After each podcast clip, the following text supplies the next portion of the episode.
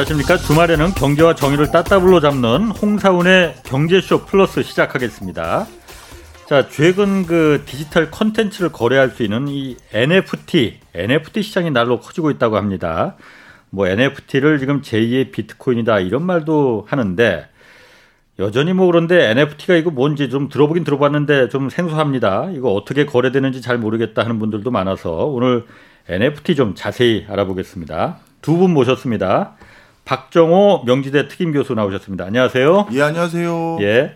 그리고 경제쇼 플러스의 대체 불가능 자산 오윤혜 씨도 나오셨습니다. 안녕하세요. 네, 안녕하세요. 오윤혜입니다. NFT 이게 그 대체 불가능 뭐 토큰이라고 해요. 네, 맞습니다. 이게 좀 윤혜 씨는 NFT 들어보셨? 저 많이 들어봤고 어, 진짜 관심이 번, 많아요. 음. 네, 저도 여기 아티스트로 음. 활동하고 싶어가지고. 아티스트로. 네. 음. 어, 떻게 하면 좋을지 오늘 다 물어보겠습니다. 음. 일단 NFT가 뭔지 그거부터 한번 다시 한번 좀 설명을 해주세요. 네, 네. 좀 설명을 드리겠습니다. 네. 저는 사실 이렇게 비교하는 걸 정말 싫어하는 대표적인 학자 중에 하나인데요. 네. 네. 많은 사람들이 NFT와 비트코인을 비교를 합니다. 네. 그리고 비트코인보다 더 뭐 가치가 올라간다 뭐 이런 말씀을 드리는 하시는데 네. 이거는 실질적으로 어떤 의미랑 똑같으냐 하면요. 금 자산하고 예. 그다음에 그 압구정 현대 아파트 이 두 개를 비교하는 것처럼 전혀 관계가 없고 그 음. 그뭐 나름대로 금액은 있겠지만 예. 그게 어떻게 비교 대상이지 뭐 이런 생각이 들 정도로 전혀 다른 겁니다. 아. 좀 설명을 드릴게요. 예. 네. 이제 우리가 많이 알고 있는 비트코인들을 먼저 설명을 드리면 제 저랑 홍 기자님 그리고 오윤혜 아나운서 저 아나운서님 가수입니다. 예, 가수님 네. 우리가 비트코인을 각각 하나씩 가지고 있다라고 하면 어, 좋겠다. 네. 대박이긴 하죠. 네. 그런데 이 비트코인 하나는 우리가 서로 그냥 우리 그냥 비트코인 하나씩 가지고 있는 다 바꿔볼까요? 하면 재미삼아 바꿀 수 있을 정도로 동일한 거죠. 음, 그잖아요. 네. 마치 만 원짜리 한 장씩 똑같이 음. 가지고 있으면 장난삼아 우리 만 원짜리 한 장씩 바꿔볼까요? 해도 그러시죠 뭐, 네. 뭐 하면서 말, 많은 거잖아요. 네. 근데 그 NFT 하나씩을 우리가 가지고 있다라고 했었을 때 이거 바꿀 수가 없어요. 왜냐하면 NFT 하나가 가치로 내포하고 음. 있는 대상이 다 다르기 때문이에요. 음. 그러니까 예를 들어서 제가 NFT 하나를 가지고 있고 오윤혜 씨가 NFT 하나 가지고 있고 홍 기자님이 NFT 하나 가지고 있다. 근데 저는 어 예를 들어서 BTS 관련한 무슨 사인이 들어가 있는 그 이미지를 네. NFT를 가지고 있고 예. 그리고 오윤혜 선생님은 어그 누구를 누구로 할까요? 조, 오, 제 오윤의 앨범을 NFT, 아, NFT로. 아, 예, 그걸 하나 가지고 있어요. 네. 그러면서 본인 걸 주겠다고 하면서 BTS 걸 달래. 어, 그럼 제 입장은 되지. 어떻게 되겠어요? 그건 아니잖아요. 아, 네. 이제 확 이해가 되시죠? 네. 바로 NFT라는 것은 거기에 매칭이 되어 있고 붙어 있는 그 대상, 경제적 가치가 있는 게 이렇게 다 다른 거예요. 네. 그래서 상호 간에 대체가 불가능한 교환이 직접적으로 1대1로 안 되는 가상 자산 뭐 이렇게들 부르기 때문에 이게 비트코인과 좀 다른 것이죠. 대충 이해가 되시죠? 근데 NFT가 비트 그러니까 코인인가요? 자, 그것도 중요한 질문을 네. 하셨어요. 네. NFT를 코인으로 분류하는 거에 대해서 전 되게 우려합니다. 왜냐하면 NFT를 코인이라고 분류하는 순간 NFT가 가지고 있는 모든 장점들을 우리가 코인이 가지고 있는 요즘 많은 우려들 네. 그것과 함께 묻혀버리게 돼요. 네. 제가 이따가 자세히 말씀드릴 텐데 음. 우리나라에서는 비트코인이나 가상자산에 대해서는 뭐 중립적인 또는 음. 보수적인 입장을 취해야 될 부분도 많이 있어요. 네. 근데 저는 NFT에 대해서는 그 어느 나라보다 보다도 우리가 굉장히 개방적이고 진취적으로 이걸 수용하고 받아들여야 된다는 입장이에요. 그걸 설명을 드리면 네. 어, NFT는 가상 자산으로 분류돼서는 안 된다라고 생각이 드는 게요. 네. 모든 우리 가상 거래소에서 그 저기 거래되는 토큰들 그 토큰들은 아까 말씀드린 것처럼 1대1 교환이 가능하고 네. 비교가 되는 겁니다. 음. 근데 NFT는 그게 아니거든요. 쉽게 얘기해서 NFT는 땅 문서예요. 어. 땅 문서면 땅 문서 하나씩 가지고 있지만 그 땅의 가치나 내용이 다 다르잖아요. 그쵸. 그런데 그런 거를 우리 증권거래소에 삼성전자 음. 주식 옆에다 올려놨다? 안 맞는 거죠. 삼성전자 주식은 모두가 10주씩 가지고 있다면 그 10주가 다 똑같은 건데 음. 땅 문서 10개씩 가지고 있다는 그게 다 다른 거란 말이에요. 땅의 음. 가치가 다르니까. 그렇죠. 음. 그래서 이건 표준화되지 않은 것인데 음. 그냥 그 가상자산 거래소에서 NFT를 거래하고 그런 범주 안에서 NFT를 이해해 버리면 음. NFT를 우리가 자꾸 잘못 이해하고 뭔가 이상하다, 뭔가 왜 이렇지 이렇게만 오해하게 되는 거죠. 음. 아 그래도 나 약간 좀 그 아직 음. 이해가 좀 덜 되는 게 아까 BTS의 NFT를 뭐 얘기를 네. 하셨잖아요. 그러니까 사인이 들은 그 이미지를 네. 그 어쨌든 디지털 사진이잖아요. 네. 그 누구나 다 씨도 카피해서 한 장 갖고 있을 수 있고 저도 한 장 갖고 있을 수 있고 수많은 마음대로 복제가 되는 거잖아요. 근데 그게 어떻게 박 교수님만의 그 NFT가 될 수 있다는 거예요? 그냥 복사해서 내가 갖고 있으면 되는 거지? 중요한 말씀 하셨어요. 이건 이렇게 보시면 될 것 같아요. 인간의 독특한 희소성 있는 재화에 대한 어, 가치 부여 여기에 기여를 합니다. 음. 쉽게 말씀드리면 네. 우린 이미 그거에 익숙한데 그게 네. 물리적인 실체가 없이 디지털에 있는 파일이라는 것 때문에 어, 우리가 어. 거부감이 있는 건데 네. 예를 들어서 저희 집에도 훈민정음 해례본이 있어요. 음. 네. 출력해서 어. 프린트했거든요. 아, 네.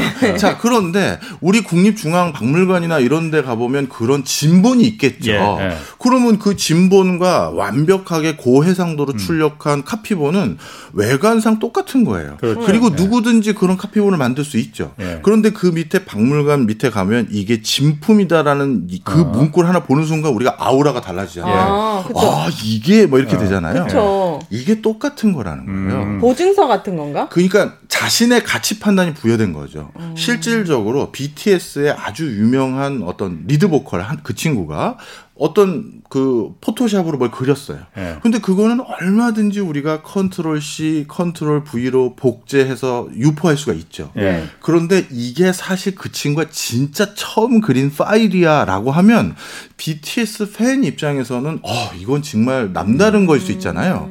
근데 그동안에는 이게 진짜 그 사람이 최초로 그린 건지 그렇지 않은 건지를 음. 구분할 수 있는 기술적인 환경이 없었었어요. 네. 그런데 드디어 이 NFT라는 걸 통해서 네. 누군가가 처음 그리고 나서 음. 이게 내가 진짜 처음 음. 그린 음. 것이라는 걸 NFT 같은 땅 문서 음. 그런 문서화해서 인증을 하는 형태로 인증을 시켜버려요. 그러니까 네. 그 카피본이 수도 없이 많이 돌아다닌다 하더라도 하더라도 진본 하나는 요게 요게 이겁니다. 음. 오리지널이 하고 예. 일종의 등기부등본 같은 걸 갖다 딱 그렇죠. 부여한 거구만. 맞습니다. 땅 문서 같은 거예요. 아. 등기부등본 같은. 아, 네. 그래서 그걸 부여한 순간 음. 이거는 팬들 입장에서 그거에 대해서 가치를 부여하는 사람들 입장에서는 음. 남달라지는 거죠. 그쵸. 네. 음. 그래서 NFT의 무서움은 바로 그런 거예요. 진짜 원본과 카피본을 구분할 수 있는 네. 기술이 생긴 거다. 그 원본이 이게 그 BTS 사인본이 이게 진품이야. 이게 제일 처음 만들어진 사인본 그 내가 사진을 찍은 거야라는 걸 그 NFT라는 게 그 어떻게 그러니까 등기부등본을 어떻게 거기다 인증을 시켜주나요? 그것도 다 카피할 수 있는 거 아니에요? 중요한 얘기 해주셨어요. 뭐 맨날 제가 얘기하면 다 중요한 얘기라고 해요. 이상하게 우리 오 선생님 얘기한 거는 제가 너무 당황스러워서 땀이 막 나고. 네네. 네. 네. 아, 근데 워낙 본질을 또 집으시니까. 네. 네.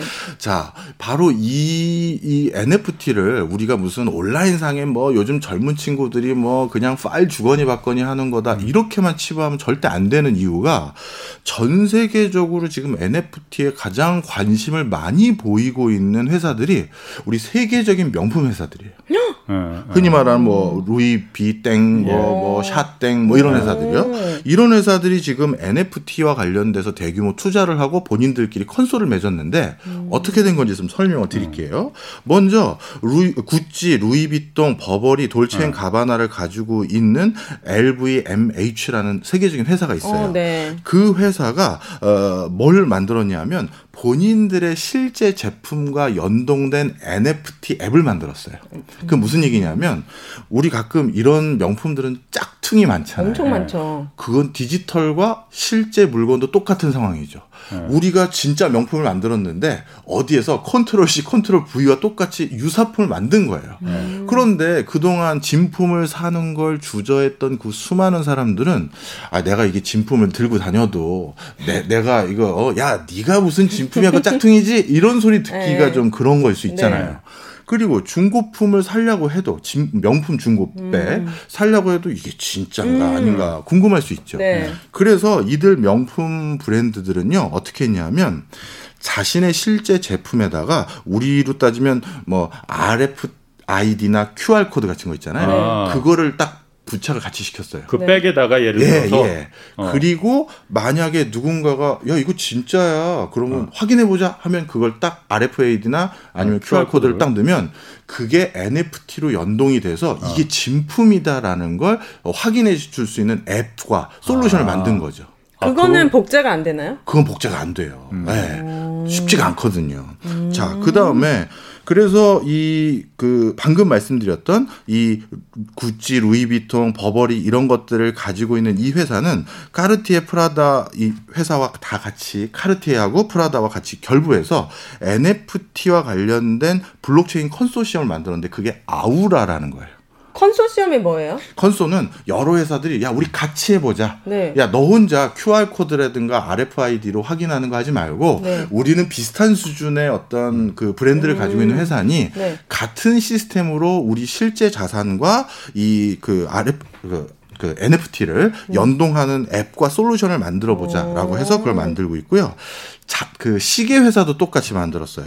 브라이틀링, 어, 그 다음에 오데마피게, 콘스탄틴 이런 회사들이 음. 또 아리아니라는 또 앱을 만들었는데 거길 또 들어가 보면 이게 또 NFT 형태로 이게 그 스위스 장인이 102번째로 만든 시계 맞습니다. 음. 그거를 알려주는 형태로 아. 만든 거죠. 이런 그 어떤 그 회사 그 특히 그 말씀하신 명품 회사들 같은 경우에는 네. 이 진품과 짝퉁을 구별하는 그 용도로 일단 활용하려고 하겠네요, 이거를. 이게 1차 단계였고요. 네. 2차 단계는 이들 회사들도 온라인 상에서도 이제 희소성을 인정받을 수 있다라고 주목한 것 같아요. 네. 좀 설명을 드리면 명품이라는 게 왜 명품인지 아시잖아요. 그쵸. 제품의 개수가 일단 한정. 적어요. 네. 조금만 있다가 사러 가려고 해도 그백다 떨어졌는데요. 음. 그 시계 없는데요. 아시아에는 뭐 그 시계가 50개 들어왔는데 음. 한국에 12개 어. 들어왔는데 다 팔렸는데 이런 거거든요. 예. 그런데 드디어 NFT는 온라인 상황에서도 음. 진품과 가품을 구분할 수 있는 그러니까 음. 진품은 희소하게 될 수 있는 기술을 만든 거잖아요. 그쵸. 그래서 방금 제가 열거해 드린 이 그 명품 회사들이 저 실제 그 물건과 열, 결부해서 NFT를 만든 게 아니라 예. 그냥 온라인 상황에서만 NFT를 만드는 비즈니스도 시작을 했어요. 좀 설명을 드리면 예. 버버리 같은 경우는 어떻게 했냐면 본인이 어 프랑코스 블록 파티라는 곳에서 네. 이 제가 이 불어나 이런 것들 다 익숙하지 이 명품 이름들은 너무 어려워서 맞아, 저도. 잘 모르거든요. 네. 맨날 이렇게 후질구나 것만 입고 다니지. 자, 그래서 여기에서 본인들의 버버리 그 디자이너들이 디자인한 일종의 아바타들에게 입힐 음. 백이나 어머나. 옷을 만든 거예요. 아, 네. 네. 그런데 실제 제품과 똑같은 디자인으로 그걸 만든 거죠. 아. 그리고 여기에다가 올려놨어요. 네. 올려놓고 판매만 하는 거죠. 그런데 벌써 수익이 상당하게 일어나기 아. 시작했고요.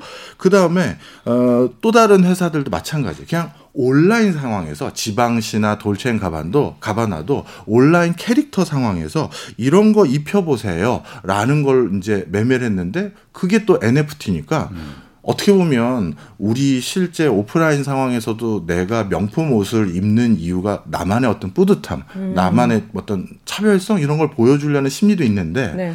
게임에 있는 나의 아바타 거기에도 똑같은 감정이 나는 있는 사람들이 많거든요. 아. 그러면 거기에 내가 오. 500만 원짜리 버버리 옷을 입혀보겠다. 어머나, 어머나, 아니면 1000만 원짜리 돌체인 가바나 뭐를 입혀보겠다. 네. 이런 수요가 충분히 있다라고 판단을 한 거죠. 네. 그리고 이 시장으로 지금 가장 빠르게 치고 들어간 게 방금 말씀드렸던 명품, 명품 회사들. 오. 어. 그리고 최근 사업 모델을 발표한 회사 중에 하나가 또 나이키입니다. 음, 나이키. 나이키 운동화가 생각보다 굉장히 비싼 거 비싼 거 아세요? 어... 나이키에서도 어떤 디자이너와 같이 콜라보를 해서 제품 네. 만든 거는 운동화 하나가 뭐 몇백만 원 하고 그래요. 어... 한정품으로. 네.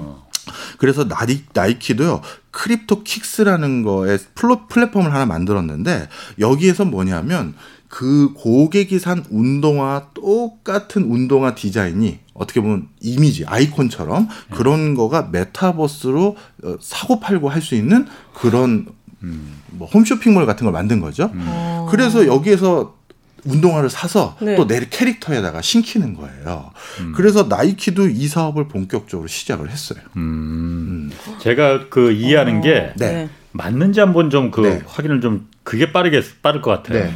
그러니까 제가 들어보니까 어. 뭐 여러 가지 디지털 컨텐츠, 뭐 예술 작품 이런 게 아까 말씀하신 대로 훈민정음 해례본 뭐 이런 것도 사진 찍으면 똑같다. 그러니까 이게 진품이냐 가짜냐를 갖다가 구분할 수 없으니까 원래 이제 진품 처음 오리지널한테는 그 등기부등본처럼 이게 진짜야, 이게 제일 처음 찍힌 컨텐츠야라고 복제할 수 없는 그 마크를 딱 붙여주는 게 NFT라는 거죠. 맞습니다. 그럼 제가 생각해 보니까 이거는 일반적인 상품 아까 뭐 나이키니 뭐 그뭐 뭐 예를 들어 주셨지만은 그런데 활용되라기보다는 아까 말씀하신 특수한 뭐 한정품 명품이나 아니면 예술 작품 이런 거에 주로 사업성이 비즈니스 모델이 여긴 적용될 것 같은데요. 일반 예를 들어서 우리가 보통 우리가 뭐 어떤 그 온라인 쇼핑이나 뭐 이런 거 할고 그런 거하고는 상관이 없는 것 같아요. 맞습니다. 그래서 이 NFT라는 건 각각의 차별화된 진품이라는 걸 확인하기 위한 거니까 네. 아주 제품의 가치가 희소한 명품들과 음. 그리고 한 아티스트가 하나의 예술 작품이나 하나의 무엇인가 창작물을 만들었을 때 그걸 인증하기 위한 수단으로 지금 아주 잘 활용되고 있죠. 예술 작품에 음. 많이 활용되었구나. 네. 그래서 아까 말씀드렸던 네. 나이키의 운동화도요. 우리가 그냥 나이키 저기 매장 가서 살 수 있는 그 운동화를 NFT로 부착한 게 아니에요. 아까 예. 말씀 말씀드렸던 네. 어떤 유명한 음. 디자이너와 음. 콜라보한 그 한정품들 네. 이런 것들만 활용을 하고 있는 것이죠. 네. 저는 어제 오픈씨라고 네. NFT 마켓에 제일 큰 오픈씨라는 사이트에 들어가 봤거든요. 그러니까 저는 이제 아티스트로서 궁금한 게 오픈씨에 들어가 보니까 음악 사이트처럼 메인에 올라온 그 이미지들이 많이 있더라고요. 네. 그럼 내가 작가로서 활동을 하고 싶다면 개인적으로 그냥 오픈시에 내 프로필이랑 이런 것들을 등록해서 하는 게 좋은 건지 아니면 기획사처럼 이런 플랫폼 회사가 있어가지고 이런 것들을 대행해서 올려주고 또 이렇게 전시 판매도 하는 NFT 플랫폼 회사가 되게 많은 거예요. 네, 네, 맞아요. 그럼 그런데 소속돼 있는 게 조금 더 메인에 자주 노출되거나 홍보 마케팅에 유리한 건지 이거 궁금합니다. 네. 이게 이제 사람마다 좀 차이가 있습니다. 네. 적어도 우리 오윤혜 씨 정도면은 아, 그런 에이전시 없이 직 접 올리셔도 된다고 전 생각을 해요. 네. 왜냐하면 이게 이제 NFT로 불거질 또 하나의 음, 음에 해당되는 부분인데 네. 현재 NFT를 통해서 고액으로 거래돼서 어떻게 보면 뉴스에 많이 알려지고 있는 작품들이라고 하겠습니다. 네. 이런 창작물들 보면은 그 창작물들을 만든 사람이 누구냐면 쉽게 얘기해서 셀럽들이에요. 유명한 사람들. 아. 대표적으로 그 트위터 창업자인 잭 도시 같은 경우는 네. 2006년도에 자기가 올렸던 내 트위터 설정 중이라는 최초로 본인이 아. 트위터 만들고 아. 네, 내가 이거 하고 있습니다라고 아. 한 그거 있잖아요. 네. 그거를 NFT로 처음 올려봤어요. 혹시 네. 이게 팔리나? 사진 찍어서 올린 거예요? 네, 그렇죠. 어. 그 약간의 거기에 어. 자기 이니셜 같은 것도 넣고 아. 해가지고. 그랬더니만 이게 얼마에 팔렸냐면 우리 오윤 선생님은 이거 나오면 얼마 정도 살 생각 있으세요? 안 사고 싶어요. 만약에 진짜 돈이 많다면 한 5만 원까지 제가 5만 원. 우리 홍 기자님께서. 난 사실 그냥 그 카피해서 얼마든지 가질 수 있는 거잖아요. 맞아요. 근데 그냥 오리지널 이게 진품이야라는 네. 그 딱지만 붙어준 거잖아요. 예. 저 쓰세요 좀. 아, 뭐 5만 원 좀 센데. 아, 그좀 세죠. 만 원 정도면 뭐. 사실 이게 우리 세 사람의 네. 공통점인데 네. 여기에 또 의미 부여한 사람이 있는 거예요. 의미를. 그 사람은 이걸 얼마에 샀느냐? 34억 원에 샀어요. 아니, 아니 설마, 아니, 설마. 설마가 아니라 사실입니다. 그 다음에 디지털 아티스트 비플이라는 사람이 있어요. 네. 이 사람이 이제 자기가 그린 그림들을 다 조합해서 새로운 그 음. 하나로 그냥 네. 하나의 판형으로 이걸 또 NFT에 붙여서 올렸는데 네. 이게 지금까지는 역대 최고 금액으로 거래가 됐는데 이게 얼마냐면 그냥 자기가 그린 여러 가지 그림들 그냥 웹툰 같은 네. 거 있잖아요. 그런 걸 이제 모아놓은 건데 한 번에 네. 그게 얼마에 거래됐냐면 823억 원에 거래가 됐어요. 야 이거 해야 아니, 나 약간 해야 해. 어. 아니 근데 이게 경매가 붙는 거예요? 아니면 이 작가가 나는 뭐 800억에 팔겠습니다 하고 올려놓은 거예요? 아두 가지 다 가능합니다. 그냥 내가 이건 얼마에 사기 팔겠습니다 하면 제일 먼저 그 금액 낸 사람이 사가면 되는 네. 거고 네. 그게 아니라 소도비 경매처럼 올려놓고 경매도 붙여요. 음. 네. 그렇게 해서 아까 말씀드렸던 디지털 아티스트 비플 같은 경우도 이제 그런 형태로 음. 가격이 올라간 거죠. 자 그래서 첫 번째 제가 걱정되는 부분은. 네. 아, 이게 또 빈부격차를 유발을 해요. 무슨 얘기냐? 셀럽은 쉽게 얘기해서 유명인은 음. 뭘 해도 돈을 버는 거예요. 그렇겠네. 어. 네. 자기가 최초로 뭐랬는 거다. 최초로 먹은 머그컵이다. 네. 최초로 뭐 한뭐 뭐 종이컵이다. 네. 다 돈이 돼. 그래서 어찌 보면 중국 정부도 이걸 우려했어요. 그래서 중국에서 최근 셀럽들의 유튜브 활동이나 이런 여러 가지 그 개인적인 블로그 활동 이런 것들을 근절해왔던 이유들 중에 하나가 아, 그게 공동부유랑 무슨 관계가 있느냐 아니거든요. 이런 과외적인 수입들 예. 팬들이 지불하는 돈들이 어마무시한 거예요. 그러다 보니까 이런 것들이 야 이게 그냥 오윤혜 선생님처럼 이렇게 매스컴도 타고 개인 유튜버로서 이렇게 정말 나날이 번창하는 분들이 이런 걸 하면 누가 돈을 주고 살지만 예를 들어서 그냥 일개 이제 막 그 역량 있는 아티스트인데 음. 이름이 알려지지 않은 사람들은 더더욱 과연 판매 루트가 있을까 그렇죠. 걱정은 좀 된다 아. 이게 하나 있고요. 그러다 보니 에이전시가 붙은 거예요. 네. 그래서 당신이 아직은 이걸 당신의 가치를 못 알아보니 우리가 홍보 마케팅을 해서 어떻게든 당신의 창작물들에 대해서 제값을 받아주겠다 이런 음. 데로 생긴 거죠. 음. 아니 아까 그그 그 뭐 트위터 한 줄에 28억 원 뭐 이렇게 말씀하셨던 어떤 뭐 미술품 뭐 800뭐 네. 뭐 가까이 뭐 했고 네. 네. 저희가 뭐 아까 그 자료 써준 거 좀 저희 작가가 좀 준비해 준 자료 보니까는 이 NFT로다 1년치 그 뿡 소리를 계속 자기가 녹음한 건가 보죠. 방귀 소리를 어. 녹음한 파일도 팔린 거예요. 어. 49. 자, 진짜 신기하다. 이거는 좀 약간 좀 사유가 있어요. 아, 네. 우리가 앤디 워홀이라는 세계적인 네. 팝 아티스트가 네. 있죠. 그분이 뭐라고 세계적인 아티스트로서 또 지금의 예술계를 풍자하셨냐 하면 요즘 미술계는 유명인이면 네. 방구 소리만 녹음해서 팔아도 엄청난 돈을 벌을 것 같다. 라고 하면서 풍자하신 적이 있어요. 아. 그러니까 무슨 유명인만 되면 다 너도 나도 네. 그냥 뭐 예술이고 예술이라는 게 형식과 이런 것도 파괴돼서 음. 아무거나 다 예술이냐 이런 예. 걸 풍자하셨는데 예. 이 사람도 그 풍자를 한 거예요. 아. 1년 동안 방구 소리를 모아서 네. 팔아도 팔리는 이 NFT도 음. 앤디 워홀이 그 당시 네. 어떤 유명인이면 무조건 팔리거나 이슈화되면 무조건 하는 네. 이런 뭐 구태라고 해야 될까요? 음. 이상한 기형적인 미술계 행태를 아. 비판했던 걸 음. 똑같이 NFT에서 풍자를 한 거죠. 네. 돈 벌기 쉬운데. 아니 왜냐하면 아티스트 미술하는 사람들 요즘 배고프잖아요. 네. 진짜 힘들잖아요. 그래서 되게 새로운 시장이 열렸다고 생각했는데 그게 아니라 말씀하신 대로 진짜 셀럽들은 작품의 퀄리티에 상관없이 이렇게 고가에 거래된다는 게 좀 음. 씁쓸하네요. 그런데 여기서 하나만 더 말씀드릴게요. 네. 셀럽들이 그렇다고 네. 어 저기 뭐라 할까요? 음. 이렇게 셀럽이기 때문에 후광 효과를 통해서 네. NFT를로 통해서 적지 않게 쉽게 돈을 버는 것도 있지만 제가 아까 서두에 NFT만큼 우리가 적극적으로 좀 음. 관심을 갖고 육성해야 될 기술이 없다 네. 이렇게 얘기했잖아요. 네. 그 이유는 아까 두 번째입니다. 그동안 네. 우리 이렇게 어 아주 영세한 디자이너 아니면 음. 영세한 디자인 전문 회사들은 네. 자신의 창작물에 대해서 온전히 가치를 인정받을 수 있는 경로 자체가 완전히 없었었어요. 음. 특히 우리나라는 디자인 창작물에 대해서 해외와는 좀 다른 그 제가 좋게 얘기하겠습니다. 뭐 관습, 관행이 있었어요. 음. 뭐냐하면 제가 예를 들어서 웹 디자이너입니다. 웹 디자이너로서 우리나라를 대표하는 어느 백화점에서 이제 조만간 이제 한두 달 지나면 또 크리스마스 시즌이잖아요. 어, 네. 그럼 크리스마스 시즌을 대비하기 위해서 그 백화점 홈페이지 들어가는 산타클로스 무슨 이미지, 캐릭터, 그다음에 트리 캐릭터 이런 것 좀 잔뜩 디자인해 주세요라고 하잖아요. 네. 그럼 저는 그걸 열심히 밤을 새서 만들어서 그 대기업 백화점에다가 그 디자인한 걸 납품을 합니다. 음. 네. 자, 그러면 저는 그 납품한 것은 엄밀히 말하면 이번 시즌 크리스마스에 사용하라고 납품을 한 거지 네. 그렇죠. 반영구적으로 그걸 음. 사용하라고 납품한 것은 아니에요. 네. 그런데 어떻게 되느냐? 우리나라의 적지 않은 기업들이 그렇게 외부에 하청을 줘서 음. 디자이너나 디자인 전문 용역 회사들에게 받은 그 이미지들을 자체적으로 DB화해서 음. 계속 써요. 음. 예. 그러면 지불하지 않고 그렇죠. 그 다음 연도 그 다음 연도 지불하지 아, 않고. 네. 그러면 생각을 해보세요. 만약에 이런 행태로 계속 비즈니스가 돌면 그 다음 연도, 그 다음 연도, 그 다다음 연도에 이런 영세한 디자이너나 디자인 전문 회사가 신규 발, 발주를 받을 수 있는 사업의 건수는 음. 자꾸 줄어들게 되겠죠. 네. 그래서 해외는요, 이 계약이 구분되어 있어요.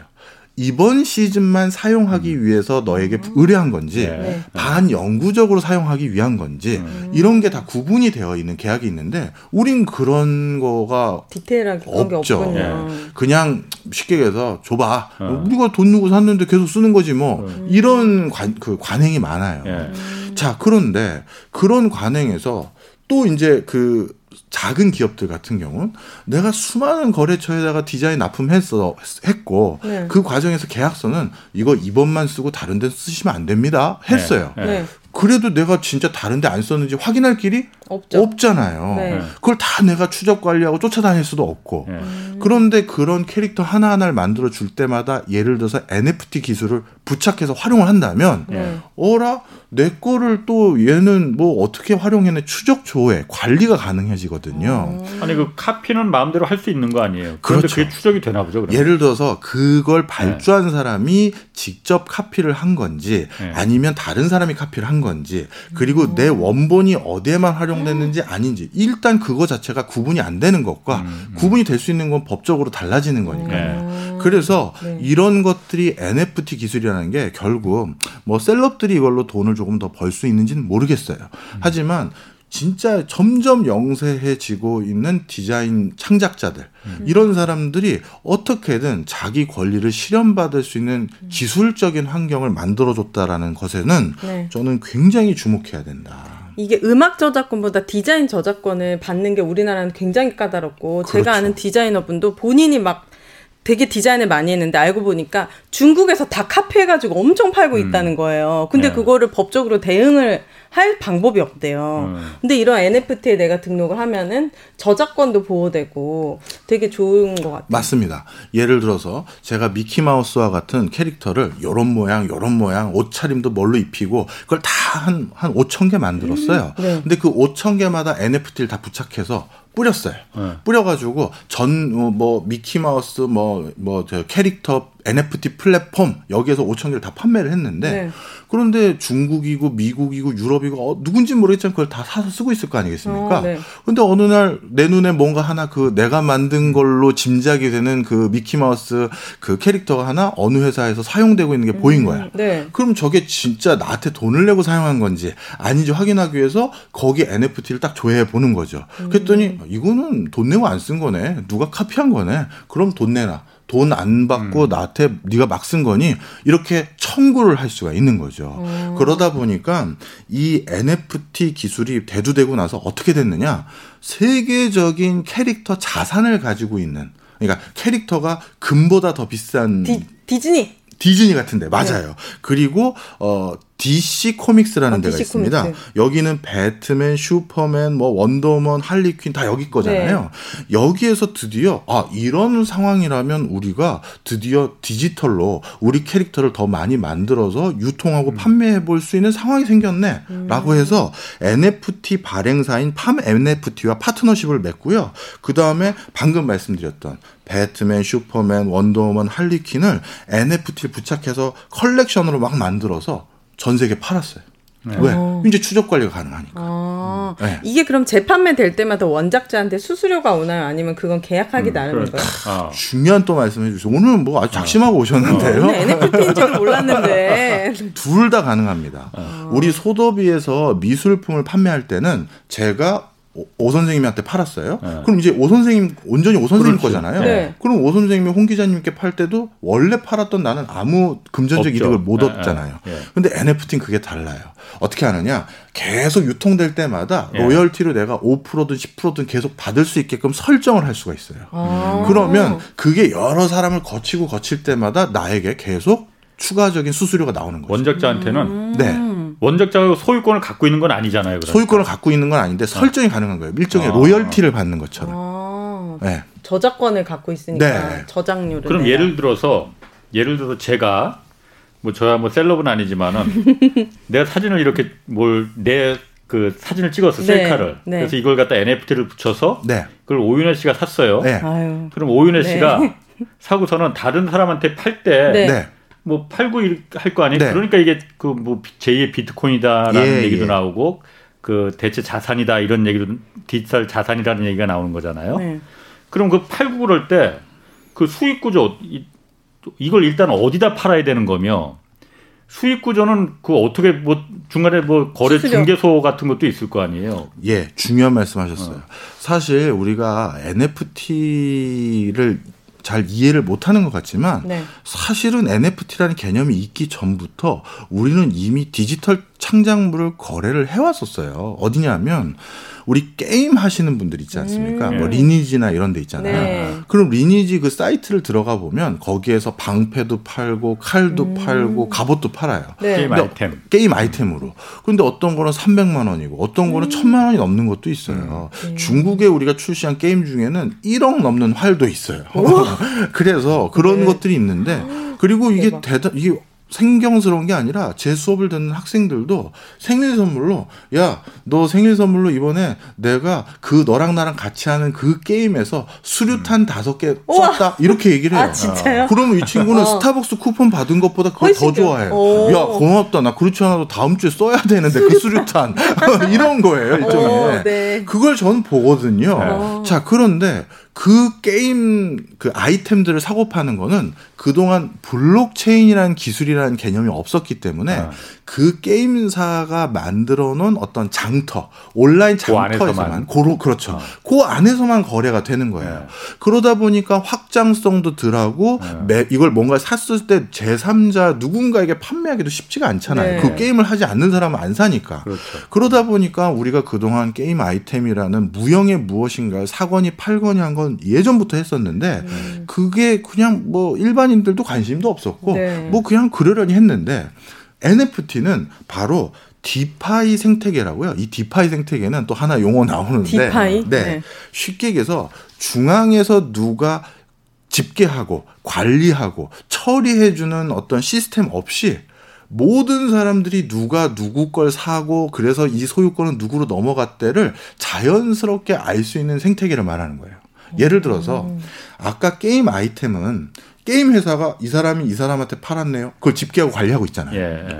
그리고 중앙에서. 우리가 은행 거래할 때도 제가 오, 오, 선생님께 뭐 송금하면 은행에서 그걸 확인해 주잖아요. 네. 그런데 이 NFT는 아까 질문하신 것처럼 도대체 누가 내가 어디서 팔고 얼마를 받았는지 이걸 누가 관리 감독해 주느냐 두 가지입니다. 하나는 아까 그, 그 명품 백들이 모여가지고 만든 플랫폼 그 안에서 확인을 시켜주겠습니다. 믿고 음. 여기서 확인하시면 돼요라는 그런 형태가 있고 음. 또 하나는 디파이 생태계라고 해서 그냥 전 세계 일종의 NFT 생태계를 하나 만든 거예요.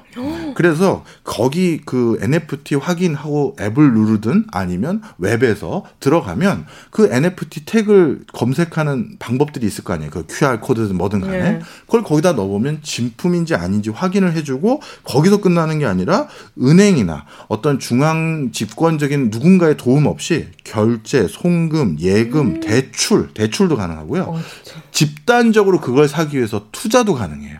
그 하나를 사기 위해서 그런 형태가 DeFi 생태계라는 거죠. 그게 블록체인하고 비슷한 거 아니에요? 블록체인하고 맞아요. 다른 건 또 뭔가? 요 바로 네. 그 블록체인 기술이 네. 활용된 것이 NFT다 NFT. 보니 네. 블록체인 기술이 활용된 비트코인과 네. 이게 자꾸 어, 비교가 되는 거예요. 예. 그런데 이게 지금 들어보시면 아시겠지만 다른 거잖아요. 네. 그러니까 블록체인 기술이라는 걸 활용했을 뿐이지 예. 비트코인과는 완전히 결이 다른 거예요. 저는 어제 오픈시 플랫폼에 들어갔을 때 거래되는 코인이 이더리움이더라고요. 네, 맞습니다. 그래서 그러니까 NFT는 음. 코인이 아니라 그냥 인증 인증이라고 저는 이해를 했고요. 예. 진품이다. 어. 그리고 거기 안에서는 다양한 코인들이 음. 이제 거래가 되는데 이더리움이 좀 대표적으로 거래되고 있다 이렇게 알았어요. 어, 그 돈으로는 못 사고 꼭그 암호화폐로만 그걸 거래가 지금은 그렇습니다. 거예요? 지금은 음. 그렇습니다. 왜 그렇게 해놨을까? 일부러 아, 지금 이 NFT 시장에 가장 그 기술을 활용하고 발전시키고 예. 있는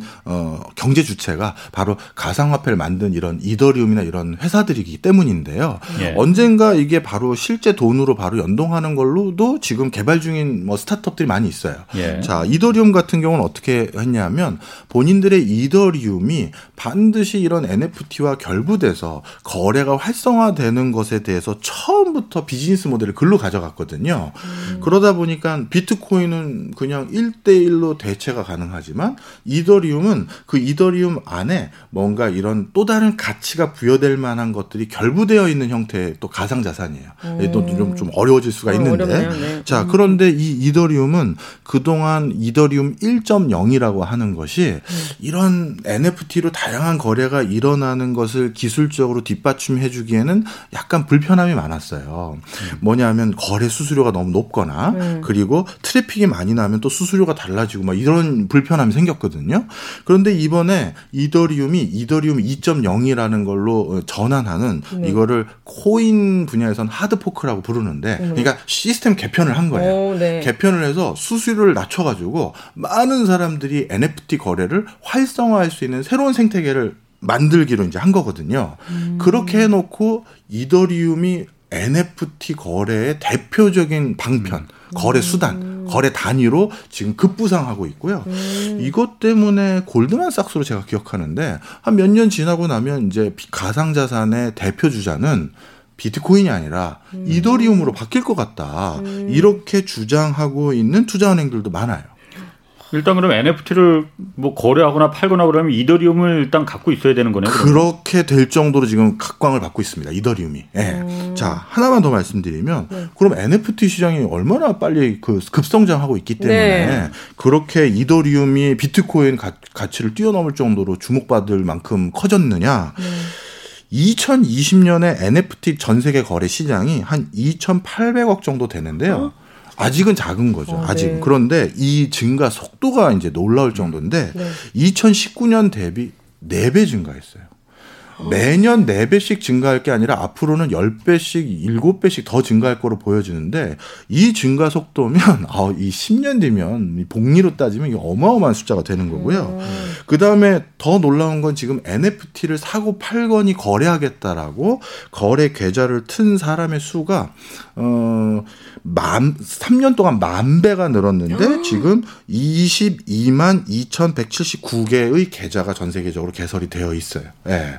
네. 이 숫자는 계속 늘고 있는 추세입니다. 음. 그럼 이더리움 말고 다른 암호화폐로는 지금 안 되는 거예요? 그러니까 할수 있어요. 할수 어. 있습니다. 왜 그런데 이더리움만 지금 그렇게? 이더리움이 가장 NFT 거래를 편하게 할 수 있는 시스템이 있기 아, 때문에. 시스템이? 예. 그것 때문에 그런 거예요. 아. 그리고 가장 지급할 지불할 때 그것도 믿음이 있어야 되잖아요. 네, 네. 이거 이더리움 다섯 개 주세요라고 했는데 이더리움 시세는 그래도 우리가 어느 정도 그 뭐 밴드 안에 있거든요. 네.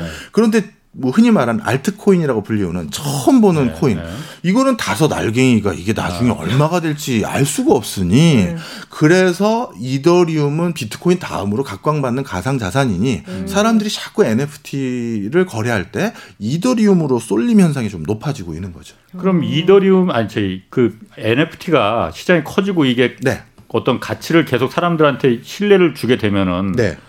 NFT가 뜨기보다는 이더리움이 더 뜰 것 같은데요? 그럴 가능성이 높다라는 게 골드만삭스의 의견이고요. 아. 네, 저도 예전에 뭐 저같이 이제 공부하는 사람들이 또 직접 매, 매안 해보고 이걸 말을 해보면 말이 떠요. 예. 그 뭔 소리인지 아시죠? 이론적으로나 네. 알지 자기가 이걸 안 해보면 모르거든요. 어. 그래서 저는 소액으로 이런 걸 해봐요. 어. 네. 뭐 제가 큰 돈 없기 때문에 무슨 비트코인을 뭐 100개씩 사고 이런 거 어. 불가능하고 그냥 해, 아 이런 맥락이구나 이걸 음. 해보는데 다른 데로 NFT를 거래하는 거는 진짜 저, 저, 저도 뭐 나름 배울 만큼 배운 사람인데 절차가 복잡한데 네. 이더리움은 진짜 클릭 몇 번이면 끝나요. 음. 그러니까 쏠림 현상이 커지고 진짜 그러면 NFT 시장이 커지면 이더리움도 가치가 점점 높아질 가능성이 있어 보인다. 이렇게 말씀드립니다. 예.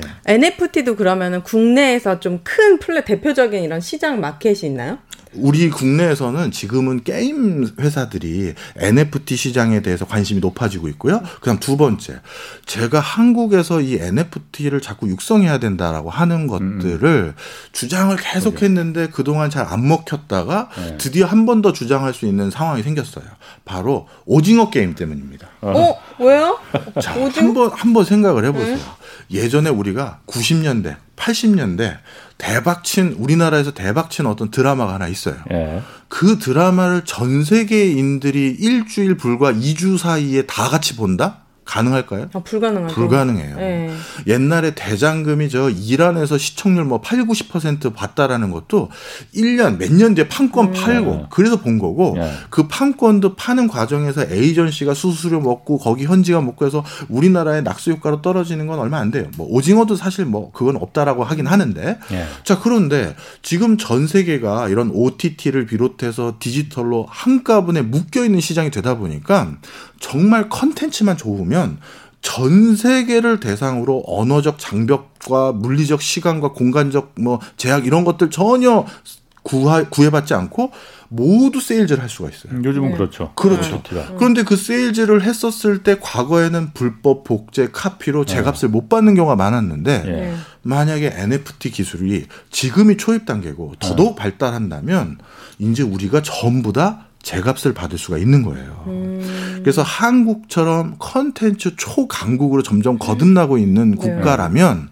이 또 OTT 같은 이런 새로운 플랫폼으로 전 세계 동시다발적으로 판매할 수 있는 시장까지 열렸다면 네. 마지막 허들 우리 항상 비즈니스 하는 사람은 2억 만리의 고객이 있다 해도 네. 거기까지 안 가는 이유가 두 가지인데 가는데 시간 비용 많이 드는 거. 음. 두 번째 나중에 돈 더 어떻게 받을 건데 음. 한국에 있는 사람은 돈 안 준다 하면 찾아가서 음. 아왜 돈 안 주세요 이렇게 얘기를 할 수는 있지만 네. 저기 뭐 아프리카 어디에 있는 데는데 그걸 어떻게 가고 전화해서 안 받으면 뭐 어떻게 할 거며 예. 그게 어렵단 말이에요 음.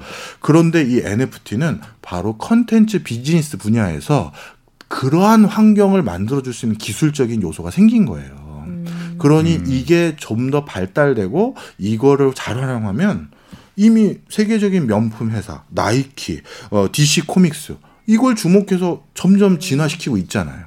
그럼 우리도 이걸 이거 뭐야? 아, 또 이상한 가상자산 하나 또 뜬 거 아니야? 음. 이렇게 우려만 할 게 아니라 비트코인과 결이 전혀 다르고 일반적인 비즈니스까지 융, 어, 저 진흥할 수 있는 이런 기술이라면 빨리 우리가 이해해서 제도화하는 게 중요해요. 지금 제가 약간 좀 헷갈리는데 네. 지금 어, 그 오징어 게임도 뭐 중국에선 지금 뭐그 복사판 해적판이 뭐 돌아다니고 있다고 해요. 그러면 이 NFT를 거기다 딱지를 붙이면은 그런 불법 복제 해적판 같은 게 어, 적발할 수 있다는 건가요? 그게? 자, 좀 설명을 드릴게요. 어.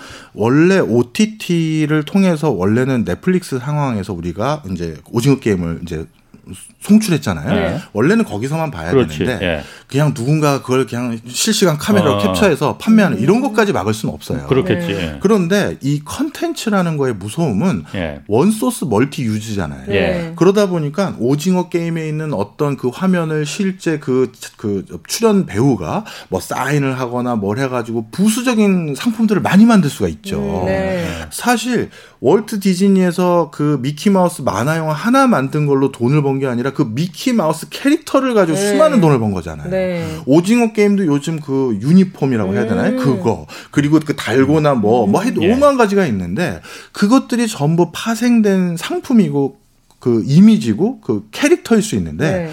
그 동안은 거기에 대해서는 하나도 돈을 못 받았죠. 네. 음. 원본인지 가품인지 확인을 못 하니까. 네. 그런데 드디어 이 우리 만든 이 원 그그 제작사가 그거 하나 하나에 NFT를 부여한다면 음. 누군가가 어 내가 오징어 게임에 이정재 배우가 처음으로 입고 나온 무슨 그 유니폼을 입고 찍은 사진 이거 내가 음. 샀어라는 걸로 부수익을 계속 거둘 수가 있고 그 음. 캐릭터가 팔리고 팔릴 때마다 아까 말씀드린 것처럼 런닝 개런티, 로열티를 받을 수 있잖아요. 음. 그러니 NFT가 모든 컨텐츠의 불법 복제를 막을 수 있다? 아직까지 그렇지는 않아요. 네. 네. 음. 하지만 그동안 절대 우리가 음. 찾을 수 없었던 수익들을 일부 찾을 수 있는 경로는 분명히 있다. 음. 그리고 그 방법론은 이건 기술이에요. 그러니까 고정된 게 아니거든요. 언젠가는 이제 불법 복제한 그 동영상 있지 않습니까? 거기에서도 NFT 기술이 적용돼서 그냥 모니터에서 캡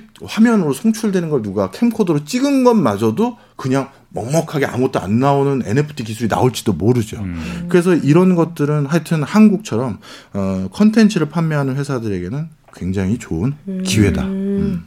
카카오에서도 NFT 관련돼서 뭘 만들었다고 했는데 맞습니다. S 해가지고. 예, 이게 이렇게 보시면 될 것 같아요. 우리 인간이 점점 오프라인에서 체류하는 시간보다 온라인에서 체류하는 시간이 점점 늘고 있어요. 맞아요. 네. 경제 활동의 대부분이 온라인에서 이루어지고 있고 우리가 짬 났을 때 이제 어, 시간이 잠깐 났을 때 우리가 하는 대표적인 행태는 스마트폰 보는 거예요. 네. 그렇다면 그 안에서 수많은 경제 활동이 일어나는데 그 경제 활동이 좀 더 투명하고 좀 더 활성화되려면 그 경제 활동에서 뭔가 기여한 사람에게 대가를 지불하면 좋잖아요. 어, 네. 그거에 대해서 카카오와 같은 온라인 기반 플랫폼 회사들은 옛날부터 고민을 해왔는데 음. 드디어 그 방법이 생겼다고 생각을 한 거죠. 음. 그래서 NFT를 통해서 요 캐릭터, 요 이미지, 요 영상물 아니면 요 아이콘 만든 사람에게도 다 돈을 주자.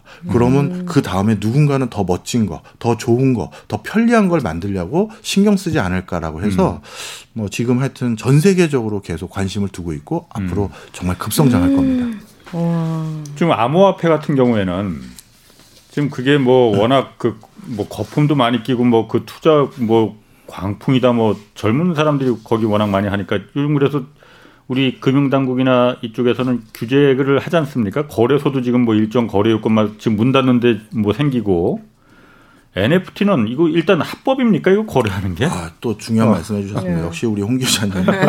제가 다른 방, 방송은 뭐 본의 아니게 좀 그래도 여, 참 영광스럽게 부르는 데 많은데 네. 제가 우리 홍상훈 기자님 아니면 잘 안 가요. 아, 네, 정의를 잡으셔야 돼요. 네. 정의로 오시니까. 아, 질문이 좋은 질문이 안 나오는데 아. 어떻게 얘기를 합니까? 네, 정말 네. 중요한 얘기를 하셨어요. 지금 정확히 말하면 NFT는 규제 자체가 없는 겁니다. 아. 네, 규제가 없어요. 네. 그런 거 많아. 네, 그런 게 너무 예, 많아요. 예, 예. 그럼 어떻게 되는지 아시죠? 규제가 없으면 대부분 초창기에는 나쁜 쪽으로 많이 음, 쓰여요. 음, 네. 그래서 어떻게 됐느냐?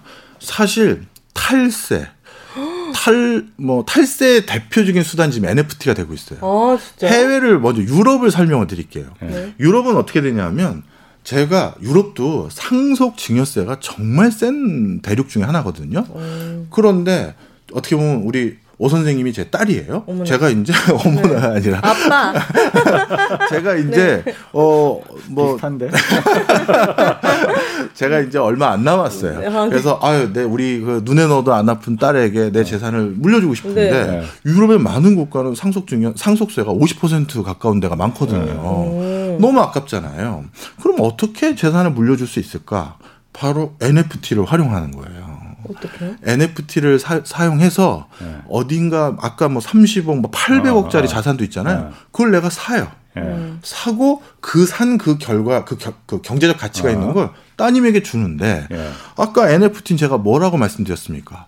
중앙에서 관리하는 특별한 주체가 없이도 어. 거래가 가능하다고 했잖아요. 네. 그러다 보니 이 엄청난 재산을 누군가의 신고나 관리 감독과 비, 켜가서 네. 자연스럽게 우리 자손들이나 누구 주고 주고 싶은 사람들에게 네. 줄수 있는 지불 수단으로 지금 사용이 되고 있어요. 그 거래 기록이 그러면은 그 국가가 통제를 못 하는 거예요? 지금 원칙상 국가가 알 수가 없는 게 원칙이에요. 물론 음. 뭐그 결국 그게 어느 지점에서는 오프라인의 실제 돈 이걸로 네, 바뀔 거 아닙니까? 네. 그 길목을 잡아서 알 수는 있는데 음. 그냥 그 거래가 왔다 갔다 하는 것 자체로는 네. 지금은 알 수가 없어요. 네. 음. NFT 마켓이 많이 있나요? 아, 많이 있죠. 아. 정말 계속 생겨나고 있고 아. 아마 뭐 이번 달에도 한 몇 개씩 생겨나고 있다고 봐도 과언이 아닙니다. 네. 음. 아니 그런데 아까 조금 전에 네. 그 탈세 그 방법으로 다 지금 활용할 수 있다고 말하셨잖아요. 진짜 그럴 것 같은데? 그렇죠. 아니 이게 그, 그 지금 이 방송 듣고도 네. 저거네. 아이고 저런. 저거네 하는 아이고. 분들 많이 있을 것 같아. 왜냐면 재벌들이 그렇게 그림을 사모으는 이유가 어. 뭐 이런 것 때문에 옛날에 그런 게 있었죠. 어. 옛날에 그런 게 있었죠. 어, 네. NFT 실물 그림을 옛날에는 재벌들이 어쨌든 그 어떤 그 탈세 그리고 증여의 방법으로다가 음. 사용했다면은 NFT라는 것도 지금은 현재는 국가가 들여다볼 수 없는 거 아니에요? 맞습니다. 쉽게 말해서 자기들끼리 왔다 갔다 그냥 거래하는 거 아니에요? 네. 개인들끼리. 네. 그러다 보니까 뭐 800억짜리라면은 좀 너무 덩치가 크니까 금방 좀 티가 나지만은 음. 아까 뿡뿡 뭐 이런 거는 네. 몇십만 원짜리를 네. 몇백 개, 몇천 개 그냥 맞아요. 사서 어, 예. 넘겨주면은 아니 아. 벌써 실제 지금 하고 있는 저 탈세 행태를 정확하게 아, 쪼개서 하는 쪼개기가 있거든요. 쪽으로 약간 도 같으신 역시 그런 쪽으로 도 같으셨어. 네. 아. 그런 부분은 정말 빨리 그럼 어쨌든 그 다른 나라들도 그럼 이걸 손 놓고 있어요. 그럼 지금 그래서 다른 나라도 이걸 네. 제도화하는 방법에 대해서 이제 다양한 연구들만 있어요. 근데 음. 아직까지 우리나라에서 이 NFT와 관련된 제도화하기 위한 연구가 본격적으로 추진되고 있는 연구기관 제가 네. 아직 못 봤어요. 왜냐하면 네. 제가 옛날에 국책 연구기관에 있었었거든요. 네. 그래서 동료들이 있어요. 그래서 다른 기관이나 저희 예전에 기관에 근무했던 선배님들이나 아니면 윗분들에게도 여쭤봤는데 아 근데 NFT 우리 아직 연구 안 하는데 뭐 이 러는 거예요. 음. 자칫 잘못하면 우리 우리에게는 이걸 제도적으로 잘 이런 거예요. 기술이라는 건요. 결론으로 말씀드리면서 마무리를 좀 하면 네. 기술은 원래 나쁘고 좋은 게 없어요. 음. 그 기술을 우리가 잘 쓸 수 있는 제도만 있으면 음. 모든 기술은 나쁠 수가 없는 거예요. 네. 칼이라는 걸 의사에게 주면 사람 살리는 메스가 음. 되지만 칼을 강도에게 주면 위협하는 도구가 네. 되는 거잖아요. NFT도 똑같아요. 이 음. 상태로 그냥 난 이해가 잘 안 되니까 어느 위정자가 아니면 어느 정책 위반자가 그냥 보고만 있다 계속 악용되는 수준으로만 사용되는 거예요. 음. 그런데 분명 이 기술을 잘만 활용하고 전 세계적으로 이미 잘 활용하려는 세계적인 기업들의 어떤 벌써 진입이 적, 극적으로 전개되고 있는 상황이라면 음. 전 세계에서 NFT를 활용해서 거래를 가장 잘 할 수 있는 제도, 터전 음. 이런 걸 우리나라에서 만들면 어떻게 네. 된다? 우리나라 캐릭터나 컨텐츠들도 전 세계에 제대로 돈을 받고 판매할 수 있는 기회가 생기고 음. 두 번째 해외에서도 어떤 사람들이 이런 사람들 있잖아요. 아, 우리나라는요, 제가 태국에 있는데 예를 든 겁니다. 우리 태국은 NFT를 안정적으로 보호해 줄 수 있는 제도가 없어서 어, 저는 한국에 와서 제 회사를 차렸고 여기에서 NFT로 보호받으면서 제가 이거를 음. 세계적으로 릴리즈하려는, 아, 그러니까 전달하려는 사업을 하러 찾아왔습니다. 이런 회사까지 유치를 할 수가 있는 거예요. 음. 이것 때문에 전 세계에서 제일 잘 사는 나라가 음. 된 나라가 어디냐면 네. 전 세계에서 국민 소득 1등 하는 나라 어딜 것 스위스. 같습니까? 아닙니다. 룩셈부르크예요. 네? 아, 네. 진짜요? 예. 근데 룩셈부르크는요, 오. 이런 새로운 어떤 판이 열렸을 때, 네. 그걸 전 세계에서 제일 제도화하는 걸 제일 먼저 하는 나라로 유명해요. 아. 얼마 전에 또 룩셈부르크 무슨 상공회의소 같은 데를 사이트를 들어가서 뭐 시장 조사할 게 있어서 들어갔다가, 네. 야, 역시 룩셈부르크구나, 룩셈부르크구나 하고 또 놀란 게, 이제 우리 NFT지만 화두를 말씀드리는 거예요.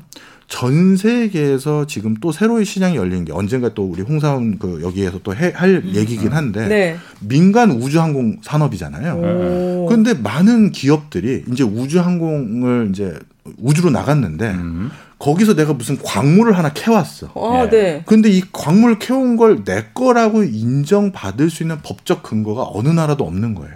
화성에서 캐오고 달에서 캐왔는데 네. 야 그게 왜네 거야 아니야라고 주장하면 내 거로 소유를 인정할 수가 없는 거예요. 음. 그런데 전 세계에서 거의 1, 2등으로 룩셈부르크는 그 법을 만들어줬어요. 어떻게요? 우리 뭘로? 룩셈부르크에 만약에 있는 회사들이라면 네. 우리 룩셈부르크 안에서는 네가 캐온 우주 광물을 네 걸로 인정해줄게라고 했더니 전 세계에서 우주항공 산업과 관련된 기업이 제일 많은 도시가 룩셈부르크예요. 음. 그래서 저는 이 NFT도 양성화할 수 있는 터전을 빨리 우리가 고민해야 된다. 우리가 컨텐츠 강국이잖아요. 그렇죠. 진짜 필요하네요, 교수님 네. 말씀. 예, 아유 오늘 어, 말씀 아주 재밌게 유익했어요. 잘 들었습니다. 네. 두분 대체 불가능한 자산 두 분, 네. 오 교수 또 오윤혜 씨 두 분 고맙습니다. 홍사원의 경제쇼 플러스 오늘 여기서 마치겠습니다. 고맙습니다.